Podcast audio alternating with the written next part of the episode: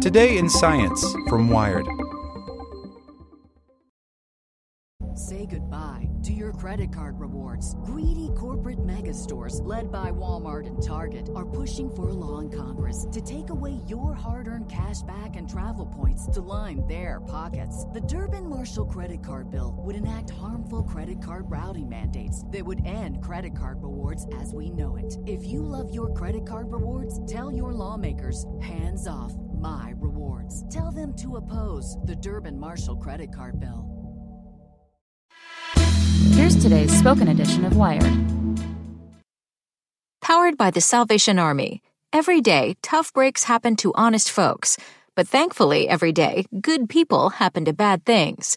To give, ask your smart speaker to make a donation to the Salvation Army or make your gift at salvationarmyusa.org. The enduring power of Asperger's, even as a non diagnosis.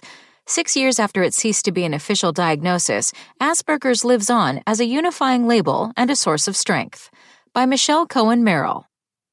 16 year old Swedish activist Greta Thunberg is the symbol of a climate change generation gap, a girl rebuking adults for their inaction in preventing a future apocalypse.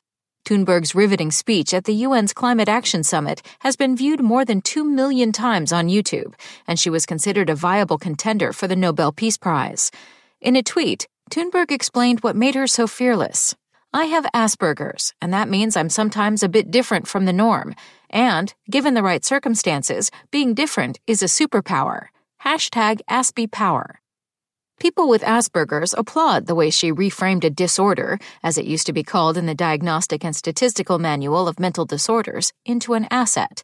But Thunberg's comments also fuel a lingering debate about whether Asperger's even exists as a distinct condition, and if it doesn't, why people are still so attached to the designation.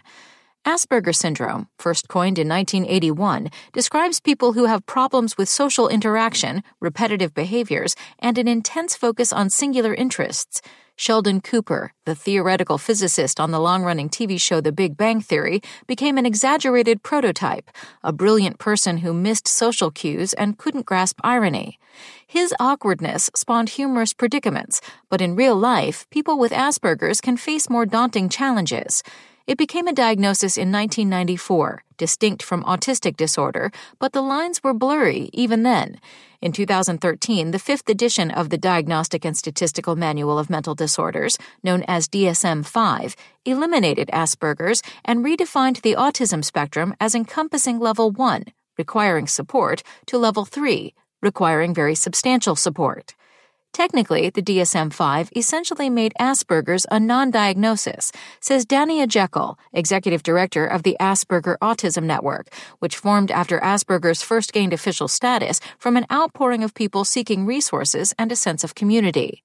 The World Health Organization also is eliminating Asperger syndrome from its international classification of diseases.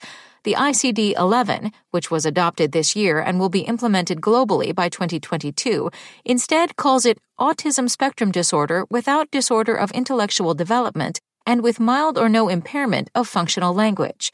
Proponents of the change hope to reduce stereotypes.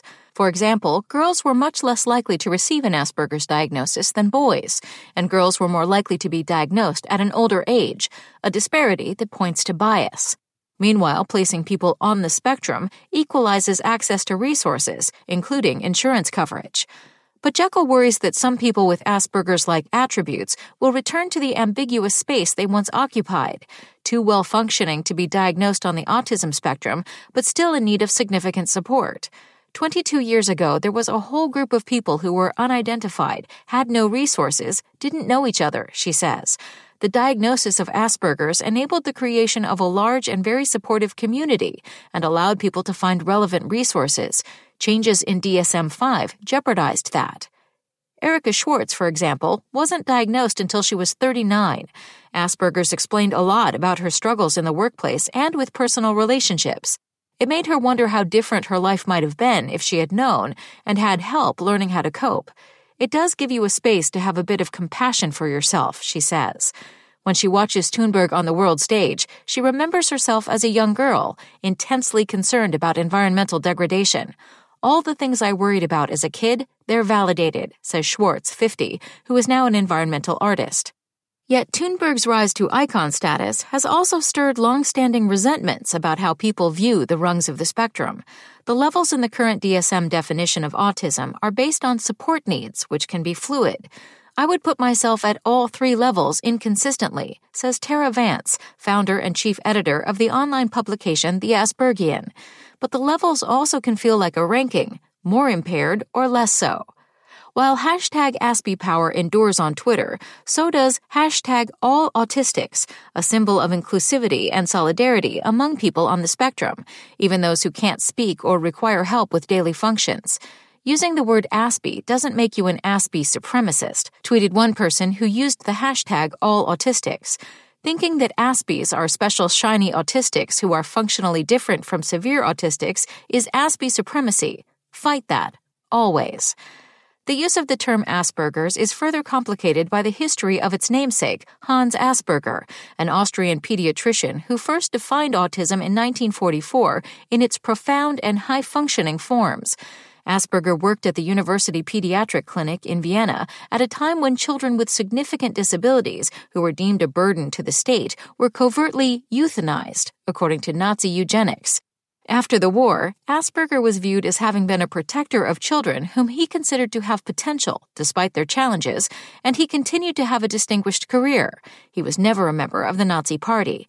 Yet extensive research unearthed evidence that Asperger sent at least some children to a clinic that was known as a center of child euthanasia. For some, that disturbing history is reason enough to erase the term Asperger's, but its use endures beyond the shadow of its origins. With an Asperger's diagnosis, people felt enormous relief at finally being understood, and many don't want to give up that identity. Stephen Shore is an educator and author who identifies as autistic with the subtype of Asperger's. That designation remains useful, he says, even to clinicians. Still, Shore doesn't express strong feelings about the change in wording. He's more concerned that people obtain the support they need and focus on the abilities they have. What I find is that autistic people who are successful have found a way either by chance or design to use their highly focused interest and skill to become successful, says Shore, who is on the board of Autism Speaks, a national advocacy and research organization. Even though it's been six years since the DSM 5 did away with the Asperger's diagnosis, the name still evokes a sense of belonging. In New York City, Aspies for Social Success has about 1,000 members for whom it organizes outings and support groups, including Aspie Raps, rap sessions at the New York Public Library, followed by dinner at a restaurant. Paradoxically, people who would typically feel anxious at social events look forward to meeting other people on the spectrum. What works is that we're all communicating on the same wavelength, says Executive Director Stephen Katz, who was diagnosed at age 50. Some people describe it as having a different operating system than the rest of the population. A change in the language isn't going to disrupt that connection. Say goodbye to your credit card rewards. Greedy corporate mega stores, led by Walmart and Target, are pushing for a law in Congress to take away your hard earned cash back and travel points to line their pockets. The Durbin Marshall credit card bill would enact harmful credit card routing mandates that would end credit card rewards as we know it. If you love your credit card rewards, tell your lawmakers hands off my rewards. Tell them to oppose the Durbin Marshall credit card bill.